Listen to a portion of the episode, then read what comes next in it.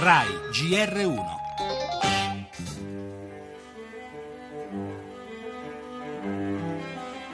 A Silwada, nei pressi di Ramallah, in Cisgiordania, una donna palestinese di 40 anni è stata uccisa dai militari. Un manifestante morto e 20 feriti, il bilancio degli scontri a Gaza. Come scontri sono stati segnalati a Hebron, Calchilea e a Betlemme. Possano israeliani e palestinesi riprendere un dialogo diretto e giungere ad un'intesa che permetta ai due popoli di convivere in armonia.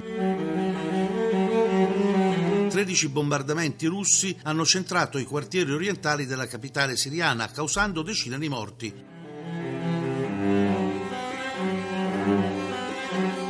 Al Signore domandiamo che l'intesa raggiunta in seno alle Nazioni Unite riesca quanto prima a far tacere il fragore delle armi in Siria. Nel messaggio natalizio di Papa Francesco non è mancata nessuna delle emergenze che segnano il mondo di oggi.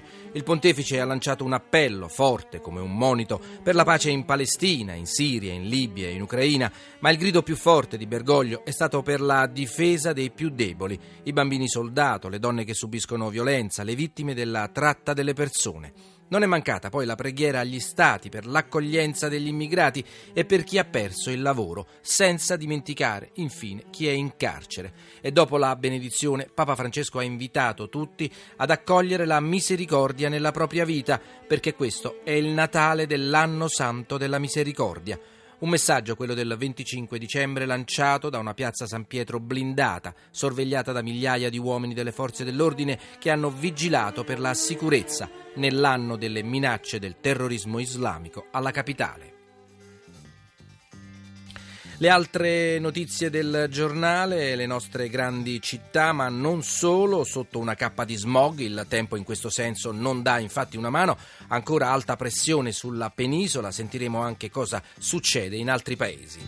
Parleremo poi del Natale, segnali di ripresa dai primi dati su regali e viaggi delle feste di fine anno, viaggi favoriti anche dal calo prezzo, dei prezzi dei carburanti. Le notizie dall'estero con la situazione in Medio Oriente e in Siria, ricordata come avete sentito anche dal Papa. E infine lo spettacolo con Roberto Bolle al Teatro Reggio di Torino e lo sport con la bella avventura dell'Ester di Claudio Ranieri, primo nel calcio inglese.